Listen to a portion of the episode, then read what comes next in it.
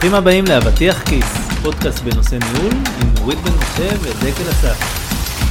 והיום נדבר על חדשנות בזמן קורונה.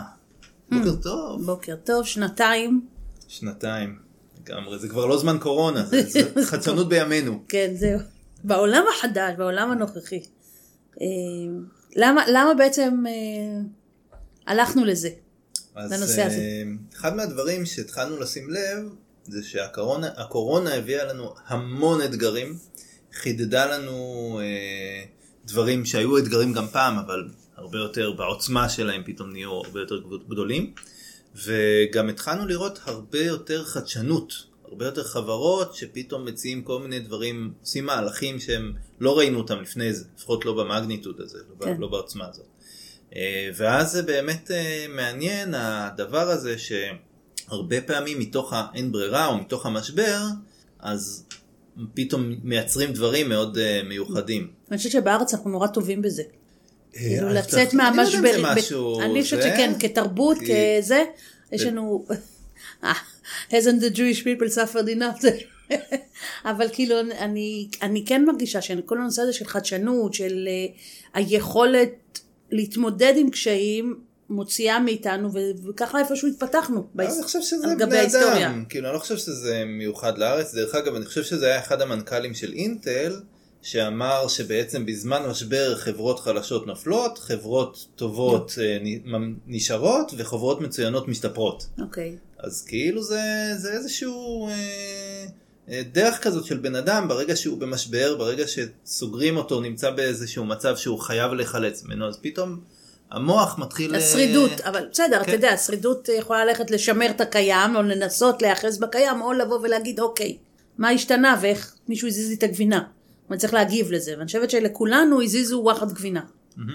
אוקיי? ובהתחלה היא סריחה, ואחר כך אולי למדנו שגם גבינות מסריחות הן טעימות. לגמרי. אז, אה, אז באמת אה, אם נסתכל על הקשיים שיש לחברות היום, אז יש בתהליכי גיוס השתנו מאוד. מאוד.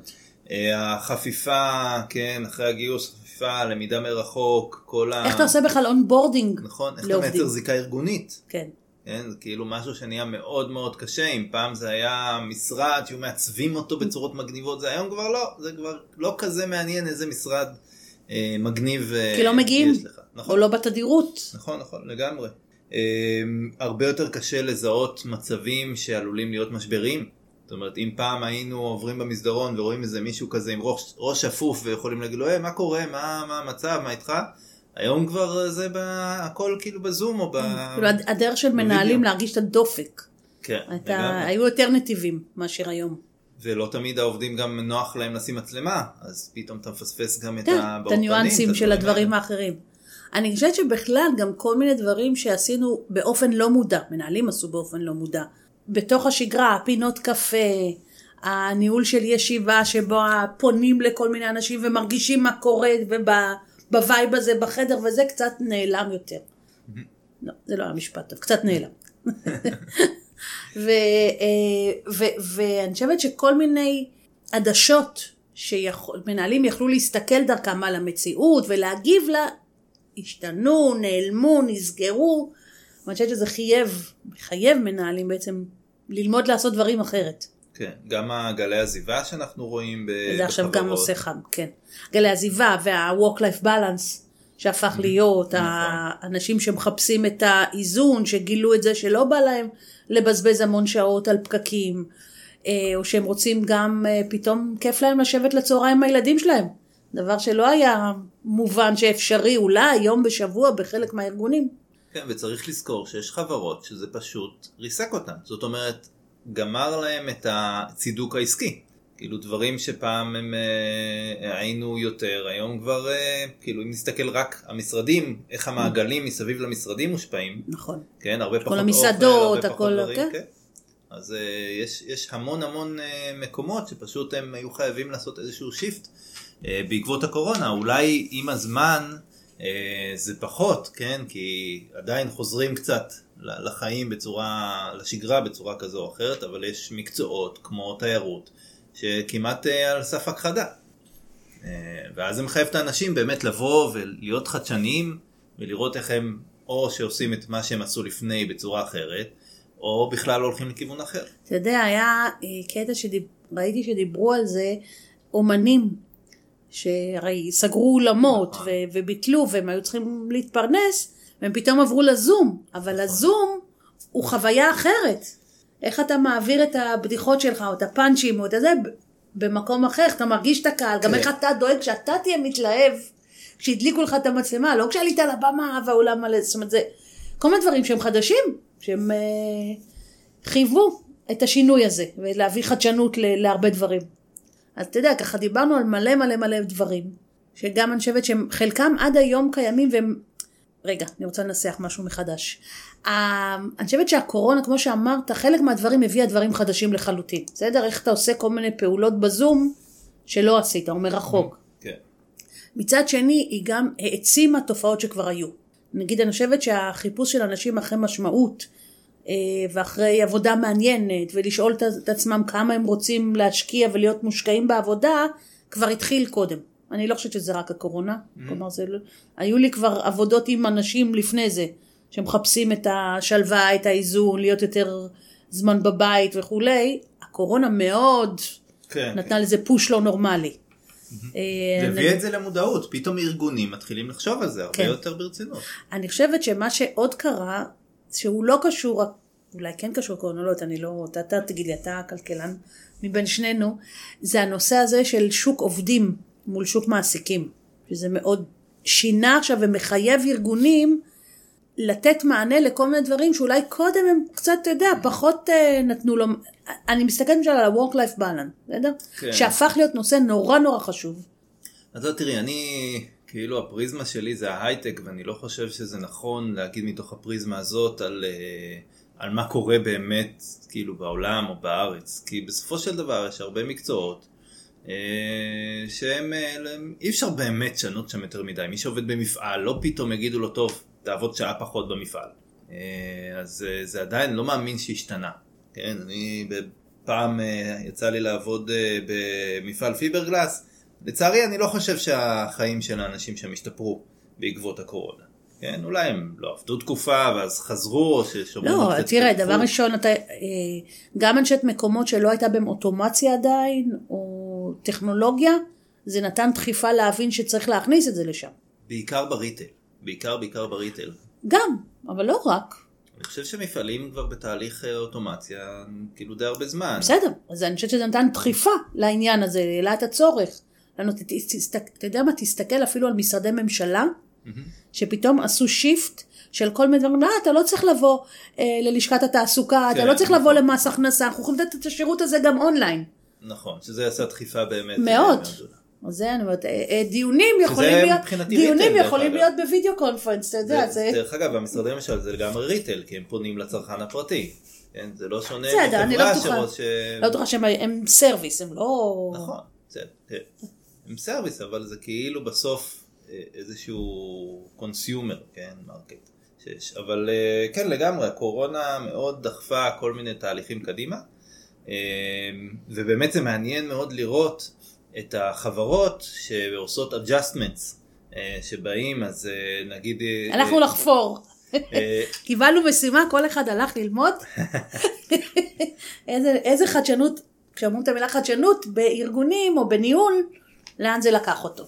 נכון, אז, אה, אז קודם כל הזכרנו פה מאנדיי, שבאמת חברת מאנדיי שעשתה ממש, אה, הקימה סוג של קמפוס כזה של אנשים שרוצים להיכנס לתוך ההייטק, אה, והיא עושה להם איזושהי מבחן הכשרה, קבלה, כן. ועושה להם את ההכשרה, ואז אחרי זה הם יכולים מן הסתם להתקדם לתוך החברה עצמה או לחברות שזה אחרות. בעצם לענות על הצורך של אין לך מספיק עובדים בתחום מסוים, ואתה אומר, במקום שאני אחכה שמוסדות נכון. אחרים שמכשירים יטפלו בזה, אני אטפל בזה בעצמי. שזה יפה כי זה קצת מזכיר את מה שהיה פעם שאנשים עובדים 30 שנה במקום והיו עושים להם השתלמויות אז כאילו זה קצת מכניס את זה לתוך העולם הזה שאומנם מבינים שאתה לא הולך לעבוד כאן 30 שנה אבל אנחנו כבר שווה לנו לעשות את ההכשרות הזה אפילו בשביל הכמה שנים שאתה תצטרף אלינו ותיתן, אה, אה, ותיתן כתף כאילו בעבודה שכמובן אה, תמיד יש להם את האפשרות לדעת בצורה יחסית טובה מי האנשים החזקים ול- ולברור בצורה כן, הם. עושים את זה, אתה יודע, הם לא פתחו את זה לקהל, הם בכל זאת הגבילו את זה בכמויות, כן, הם גם לא מסוגלים, אבל עצם המחשבה של, הרי בעצם החברה היא חברה עסקית, היא לא עסקה בהכשרה של אנשים, זה כבר שוק אחר שטיפל בזה, מוסדות להשכלה גבוהה, או כל מיני ארגונים שמכשירים, בין, נגיד הם, הם מתעסקים הרי הרבה בנושא של פיתוח. כן. אז יש גם כל מיני לימודי תעודה וזה, ופתאום הם הביאו את זה פנימה אליהם הביתה. בואו כן. אנחנו נכשיר אתכם. שמה שיפה גם זה שהם השכילו לעשות PR מאוד אה, יפה שמראה איך החברה תורמת לקהילה. כן. זאת אומרת, הם לא רק עשו את זה של הנה זה משהו שאנחנו יכולים להרוויח ממנו, אלא זה משהו שאתם, כשאתם עובדים אצלנו, תדעו שאתם גם עוזרים לאנשים להתקבל. אה, דרך אגב, זה המקום להזכיר שאני כן. חבר בארגון שעושה בדיוק אה, דברים דומים, לוקח אנשים שלא בתוך ההייטק ובעצם עוזר להם להיכנס, או אנשים ארגון זה? שמתחילים, זה נקרא חבר מי. אה, אז מי שרוצה להצטרף שמה הוא עושה? רגע, צריך תספר עזרה, שנייה, אומרת, קצת אני לא מכירה. אה, בעצם אנשים שבדרך כלל זה סטודנטים אה, לקראת סוף הלימודים שלהם, אבל גם אנשים שהתחילו אה, ממש רק את הקריירה. הקריירה ההתחלתית שלהם, לא, לא כל כך סגורים איזה כיוון, איך, איך להצליח, איך להיכנס לחברות טובות, אז בעצם פונים אלינו ואנחנו עוזרים להם, אנחנו באים זה ועושים להם... מנטורינג כזה של זה גם mentoring, זה גם לעבור על קורות חיים, גם לעשות ראיונות אה, דמה. דמה, יפה, אה, להתכונן. ולתת כאילו דגשים ולהגיד אנחנו בתור מי? מראיינים, כן, חבר מי. מגניב. אז, אה, אז זה גם, לא יודע אם זה סוג של חדשנות, אבל זה גם סוג של ארגונים שאנחנו רואים שיותר ויותר נכנס, שבעצם באים, ו, ומתוך זה אולי מה שהאיץ את זה דווקא היה המערכון של ארץ נהדרת, שפתאום שם על המפה את ההבדלים. ששם אני, הדבר שהכי הטריף אותי זה איך כולם כותבים על, אה, אה, מה אני לוקח רק קרביים, אבל מה עם אנשים שהם בכלל אנדר, זה... בייצוג חסר. אמרתי לך, זה בעיניי הפך לאיזה מין שיח נורא כזה דיכוטומי קצת רדוד. ה-8200 מול אה, הקרבים, ובתור אימא לגם וגם, אז אני יכולה להגיד שלכל אחד יש את הדברים שלו, כן. ואת היתרונות שלו, וזה שום דבר זה לא מוחלט. יש לך ידע, יש לך מיומנויות, יש לך יכולות, יש לך פוטנציאל. ובסוף אבל צריך לזכור שאנחנו במדינה שלנו יש לנו ייצוג חסר בעיקר של נשים, ערבים וחרדים. וחרדים. כן. אני לא יודע, לא יודע אם להגיד ערבים או מוסלמים, אבל בעצם זה... כן, כאילו אוכלוסיות ב... כן, אוכלוסיות שלא- מיעוט בעצם, קבוצות מיעוט נכון. שהן לא בהכרח באות לידי ביטוי. לא למרות שנשים זה לא מיעוט, אנחנו 51 אחוז, אבל אנחנו ב... בייצוג חסר. עוד דוגמה ככה, ל... כאילו נגענו בעצם בשאלה של הגיוס. כן, זאת אומרת יוזמות סביב גיוס, אז עוד יוזמה שהיא היא יוזמה שהתחילה ברשת בכלל, זה שנפתחו כל מיני קבוצות גם בלינקדין וגם בפייסבוק, קבוצות שעוזרות לאנשים שפוטרו בגלל הקורונה וזה, כן למצוא משרות, להתכונן יותר, להבין איך לשפר את הלינקדין שלהם, את קורות החיים שלהם, את המוכנות שלהם לרעיון, איך לעבור דברים, איך לעשות שיפט מעולם תוכן אחד לעולם תוכן אחר, אז זה לא יוזמה של ארגונים, אבל אני חושבת שזו יוזמה של המוביליות בעצם, אתה יודע, אנחנו מדברים היום על מוביליות, ורגע מה, מה שאמרנו קודם, זה לא הכל התחיל בקורונה, העובדה למשל שאתה יודע, אנשים התלוננו על דור ה-Y שהם נורא לא אה, יציבים במקום העבודה ומחליפים כל שנתיים וזה, היה, אני חושבת שהיום זה קרה להרבה מאוד אנשים, זאת אומרת גם לאנשים מבוגרים יותר, פתאום באבחה אחת סגרו להם את הביזנס, סגרו כן. להם את המורה דרך, נהיה, נכון שנתנו להם אה, כסף, המדינה עזרה ותמכה, אני אבל נגיד היה טיפה בים. אבל תיירים למשל עוד לא חזרו. זאת אומרת, כן. מישהו אולי נגיד מלמד פה, אה, אה, מדריך פה בארץ, כן, אבל אנשים שהם מתבססים על תיירים, לא חזרה להם העבודה, לא ב- בהיקף הזה. אז זה דורש להמציא את עצמך מחדש, אז אני אומרת, היוזמות האלה של הבנה שיש מוביליות בעולם העבודה, והן הרבה יותר גדולות, והן לא הולכות רק לקבוצת אוכלוסייה אחת, קיבלה פוש, ואני חושבת שהקבוצות האלה באמת נתנו מענה. אני חושבת שהנקודה הבאה שהייתי רוצה לדבר, דיברנו גיוס, נדבר אולי על, על העניין הזה של ה... של ה... אמ, יואו, ברחה לי המילה, של אנשים שמגיעים ליום הראשון בעבודה, onboarding. כן. אז רגע, אני רוצה עוד, עוד איזה סיפור קצר על, על אה, גיוס, כי יש את חברת יוניליבר, שמה שהיא עשתה זה משהו מאוד מדליק, היא בעצם יצרה אירוע גיוס דרך משחק מחשב. זאת אומרת, הזמינה את כולם למשחק שבעצם מקבלים בו נקודות, זוכים בו בדברים, וזה היה הדרך שלה בעצם לבוא ו, אה, ולחשוף את, ה, אה, ולחשוף לחשוף את האנשים למשרדים, כאילו המשחק היה מעוצב כמו המשרדים וה- והולכים ממקום למקום. ל onboarding. או אה, ל- או אז ל- לא, זה היה ממש לגיוס. לגיוס של אנשים? אה, בעצם מה שאתה אומר זה שילוב של ה gamification נכון, עם הנושא נכון, הזה של. גיוס של אנשים. ממש אוקיי. ממש. אה, שזה היה ממש מדליק. אה, מבחינת, אה, אה, מבחינת onboarding, אה, אז פה באמת... אה, יש- שביום אחד נסגר הדרך שעובד מגיע חדש בבוקר לארגון ומישהו מחכה לו ומתחיל לקחת אותו לשולחן שלו ולאן. זהו. לגמרי. ואנשים עדיין היו צריכים לעשות כניסה לארגון. אני עובדת עם אנשים שרק עכשיו הם פוגשים פיזית את הצוות שלהם. זאת אומרת שהם גויסו אונליין וכל העבודה שלהם היא אונליין. אה, כן, זה ממש, אה, ממש השתנה, וכל ה- ה onboarding הוא נהיה כזה קצת, קצת מרחוק. אה, והוא מציב ואתה אתגרים. מקבל את המחשב לבית שלך. נכון, אז קודם כל התחיל העניין הזה של המשלוח של החבילות יום ראשון. אם קודם זה חיכה לך פה, אז עכשיו היה צריך לשלוח את זה הביתה. כן, אה, ולעשות welcome לאנשים. שאחד מהדברים למשל שהתחילו המון סרטוני הדרכה אונליין שהם גם gaming אבל גם הסברים של איך, איך זה עובד אצלנו. כלומר אתה לא מבין נגיד פעם היה מאוד מקובל לעשות איזה orientation של שבוע ראשון שאתה כן. משתתף בכל מיני הדרכות וזה וזה הרצאות וכל זה איפשהו זה נעלם. כאילו הווידאו תפס מקום הרבה יותר אה, משמעותי. נכון. גם לפני זה אני חושב שהיו חברות זה, אבל לגמרי זה, זה דחף את זה ברור שתמיד היה, אבל זה שם. הגיע, אתה יודע, זה התפוצה של זה, זה כן. גם חברות שזה לא היה בהן. אני חושבת שזה הקטע. זאת אומרת, ה-IV ליג של הארגונים שעשו, אז המשיכו לעשות, היה להם קל לעבוד. אני יודעת, אתה יודע שאפל למשל, הם אה, שבוע לפני, במרץ הם החליטו לעשות שבוע של ניסוי, להעביר את כולם לעבודה מרחוק, ואז בום, נחתה הקורונה והם כבר לא חזרו למשרדים. כלומר, אז אתה יודע, הם הקדימו את עצמם והם חשבו וכולי.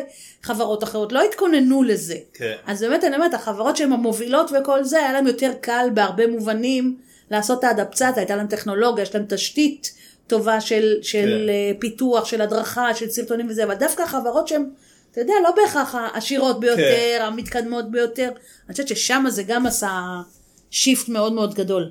אה, לגמרי, כן, חברות היו צריכות לשנות את הדרך שבה הן פועלות כדי להתאים לצורת העבודה נכון. החדשה. ואני חושבת שנגיד ברמה הניהולית, זה בעצם חייב מנהלים, איך אתה, קול... איך אתה משלב עובד חדש בתוך אה, ארגון באופן אונליין, כשהוא לא רואה את האנשים שלו.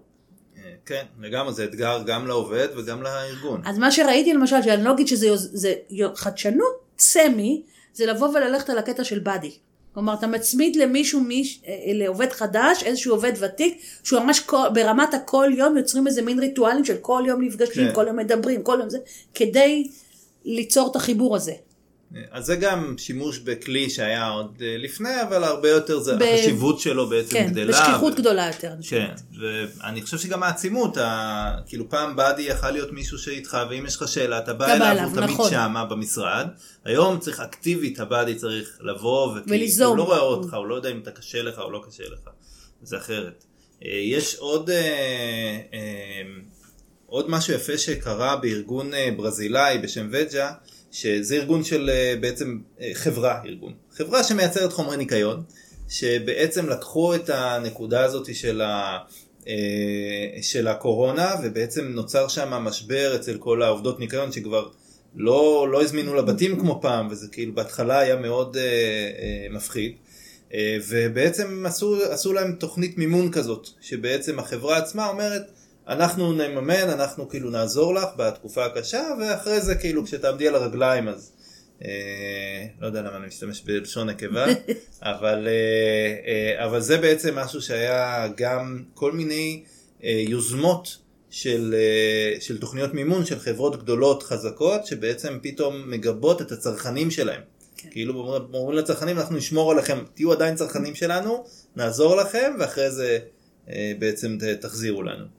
אה, אז היו כל הרבה יוזמות כאלה ש, שבאים ו, ובעצם מייצרים אה, זיקה בין הצרכן למוצר שהיא הרבה יותר חזקה כי מי שהם עזרו לו אני בטוח שיזכור את את העזרה הסיוע. הזאת ובעצם אה, יעדיף אותם לאבא. כמובן בגבול מסוים, אבל עדיין זה יוצר דרך ליצור זיקה בין הצרכן למוצר שהיא מאוד יפה. אני חושבת שעוד משהו שככה, זה ה-work-life balance, אני רוצה להביא דוגמה, שמתחיל עכשיו אה, באפריל, יתחיל פיילוט, לא, באוקטובר יתחיל פיילוט, אוקטובר 22, יתחיל פיילוט על נושא של קיצור שבוע עבודה, שארגונים הולכים להשתתף, הרבה מאוד ארגונים, עד אפריל 23, של להפוך את, ה, את שבוע העבודה לארבעה ימים, ולראות איך זה עובד. כן. אז יש ארגונים למשל שבאו ואמרו ימי ראשון אנחנו, אה, בלי לקצץ בתנאים דרך אגב. כן, כן, יש היום, היום אני מכיר כמה ארגונים שהם אה, פעם בשבועיים יום ראשון לא עובדים. וממש כאילו זה, זה חופש חופש. כן, אז אני חושבת שזה שינוי כזה, אתה יודע, הוא, הוא מהפכני. בטח בארץ שאנחנו הרבה פעמים טוחנים שעות כן. עד... אה, אמצע הלילה. אגב, זה מתקשר לשיחה שהייתה לנו מקודם על יעילות, כן? זאת אומרת שלא תמיד אנחנו מחפשים את היעילות, אנחנו רוצים בסוף ליצור יותר תוצרים. נכון, זו שיחה שהייתה לדקל ולי לפני שהתחלנו להקליט, על הנושא הזה של מה חשוב בצוותי פיתוח. ולא רק, שלא תנזוף בי ישר, זה לא רק. אה, אז אני חושבת למשל שזה גם כן איזושהי חדשנות שנכנסת פתאום דרך הקורונה. אה, כי התחילו בעצם לשאול מה, האם אנחנו צריכים את כל העובדים כל הזמן. אה, במקום כן. העבודה, האם אנחנו צריכים לאפשר לאנשים שלנו בעקבות, אתה יודע, הנתונים דווקא שהלא מחמיאים על מתח ולחץ ו, וגם כל מיני התנהגויות אובדניות שאנחנו קוראים להם לא במובן של אנשים שמנסים להתאבד גם למרות שגם זה קורה לה, יותר שתייה, יותר כן. אה, אה, פחות, אה, השמ, יותר השמנה, פחות פעילות ספורטיבית וכולי, אז זה חלק מהעניין של לנסות ולתת לאנשים יותר מרווח. כדי לאזן את העניין הזה של הבית משפחה בצורה mm-hmm. אחרת, וכן, אז זה למשל יוזמה עכשיו שגם אה, נמצאת. עולה לי עוד אה, דוגמה על, על ארגונים שהיו צריכים להחליף פתאום את המוצר שלהם, בעקבות זה שה... נהיה cut-off. כן. אה, ואחד הארגונים אנחנו שנינו מכירים זה ג'ולט, mm-hmm. אה, שהם התחילו בתור מרכזי למידה. נכון. והם היו רגע לפני לפתוח את ניו יורק, היה להם בלונדון, ואולי גם בעוד מקום, חוץ מהסניפים בארץ. וזה נפסק, זה בדיוק mm. הרגע לפני הקורונה, הם סגרו את זה, ואז הם עשו שינוי בכלל במודל שלהם, והם התחילו לעסוק בנושא של הכשרות, הם זיהו את העניין הזה של הצורך של הכניסה להייטק, מה שאתה אמרת, אז הם למשל גם התחילו לפתוח קורסים. זה בכלל ארגון כן. שעובר שיפט שלם, לא רק באיזשהו אה, היבט מסוים. עכשיו כשאני חושבת ככה, אוקיי, בסדר, אז הבאנו מלא סיפורים מגניבים על חדשנות, וארגונים שעשו ככה ועשו אחרת וזה, איך אתה בכלל ניגש לכזה עניין. אתה יודע, וכשדיברנו מקודם, אמרת לי, אז תחשבי מה, מה אפשר להגיד על העניין הזה, אז אחד הדברים שאני חושבת לפחות, איך אתה מעורר את זה, אה, זה לעבוד דרך הטכניקה של design thinking. רוצה לתת איזה... כן, קצת. אה, אה, בעצם זו גישה שבאה והשימוש שלה התחיל בעולם העיצוב, כשאתה רוצה לפתח איזשהו משהו, ואתה אומר איך יש לי יכולת להיות שפע של רעיונות ושפע של דברים, אז הפריזמה שדרכה אני מתחיל את התהליך החשיבתי הזה הוא דרך הלקוח. אני שם את הלקוח במרכז. אני מנסה להבין את הלקוח. עכשיו כדי להבין את הלקוח אתה בעצם יוצר את הדמות שלו. מתחיל כן. לתת איזשהו מין אה, אה, prototype. עם, אה, כן, עם מאפיינים שלה. מאפיינים. כדי להבין מה הצרכים שלה, ואז דרך זה להבין מה המסע הזה שהיא עוברת כשהיא רוכשת מוצר או שירות, ודרך זה לזהות את החסמים או את האתגרים או את הקשיים שלהם צריך לתת פתרון. ואז לבוא עם פתרון שהוא המון פעמים מכיוון שאתה עושה את התהליך הזה בריבוי של אנשים אז אתה מגיע עם פתרון שהוא יותר אולטימטיבי כי הוא מסתכל על זה מכמה זוויות. מקווה עכשיו שאנשי ה designing לא יהרגו אותי שפספסתי משהו, אני מקווה שאני בסדר. אני גם מכיר את האמת ככה, זה משהו, זה באמת אה, צורה שתופסת מאוד חזק, אה, זה כאילו מגניב, כי כאילו פתאום אני לפחות, פתאום הכרתי אותה מכמה מקומות. מקומות. אה, גם איתך, גם אצלנו, כאילו זה אה, משהו שעושים, אז זה באמת משהו של לבוא וקצת אה, לשנות את הצורת הסתכלות, כן? ולבוא ולהגיד, כמו שאמרת, איך הלקוח, איך אני עכשיו... עונה על הצרכים שלו, מה... מי הוא בכלל? מה המסר שאני רוצה להעביר, איך הוא יתפוס את זה.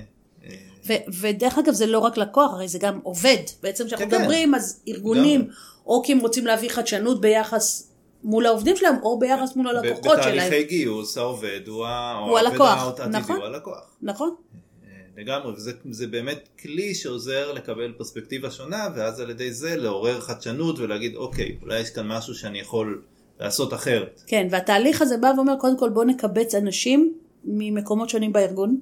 כלומר, לא, גם אם יש הנושא הזה של HR, גיוס הוא HR, אבל אל, אל תישארו רק בזה שאנשי ה-HR ישבו לה, תביאו למשל את המנהלים המגייסים, תביאו אנשים של שיווק, תביאו אנשים של branding, של, של employee brand, כאילו לתוך התהליך הזה כדי לייצר את הגיוון הזה בחשיבה. והחלק מהעניין הוא גם זה, תרשו לעצמכם רגע לעוף ברעיונות. לא, לא ישר להגיע לפתרון הסופי, אלא בכלל לבוא בגישה מאוד פתוחה. אה, עושים הרבה עבודה עם סטיקי נוט של להעלות רעיונות, כל הרעיונות לגיטימיים, ואחר כך אנחנו מתחילים לעשות איזשהו מין תהליך של בחירה, של להתכנס לאיזה שניים שלושה רעיונות שהם היותר ישימים, והם האפשריים, או הם הנכונים יותר מבחינת הארגון.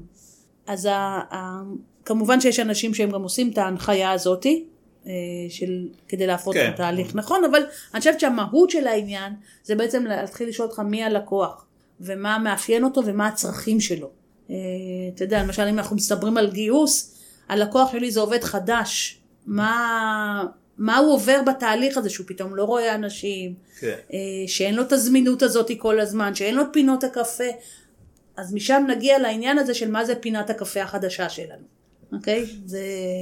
כן, אז אה, לגמרי, אז באמת כאילו בכל אחד מה, מהאתגרים שציינו אז אה, אפשר להשתמש ב, בשיטה הזאת. כמובן זה כמו כל דבר, ככל שמתנסים בזה יותר אז אה, אנחנו אה, נהיים יותר טובים בזה.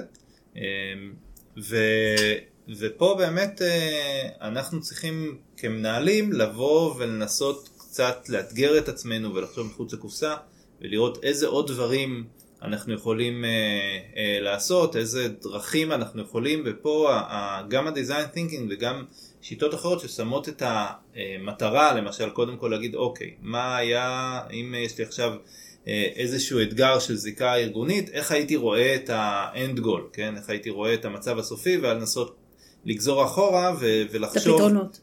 בדיוק, ולחשוב מתוך העולם החדש הזה שנוצר, איזה דברים אה, יכולים אה, עכשיו למשוך. ואז עולים כל מיני רעיונות באמת ש...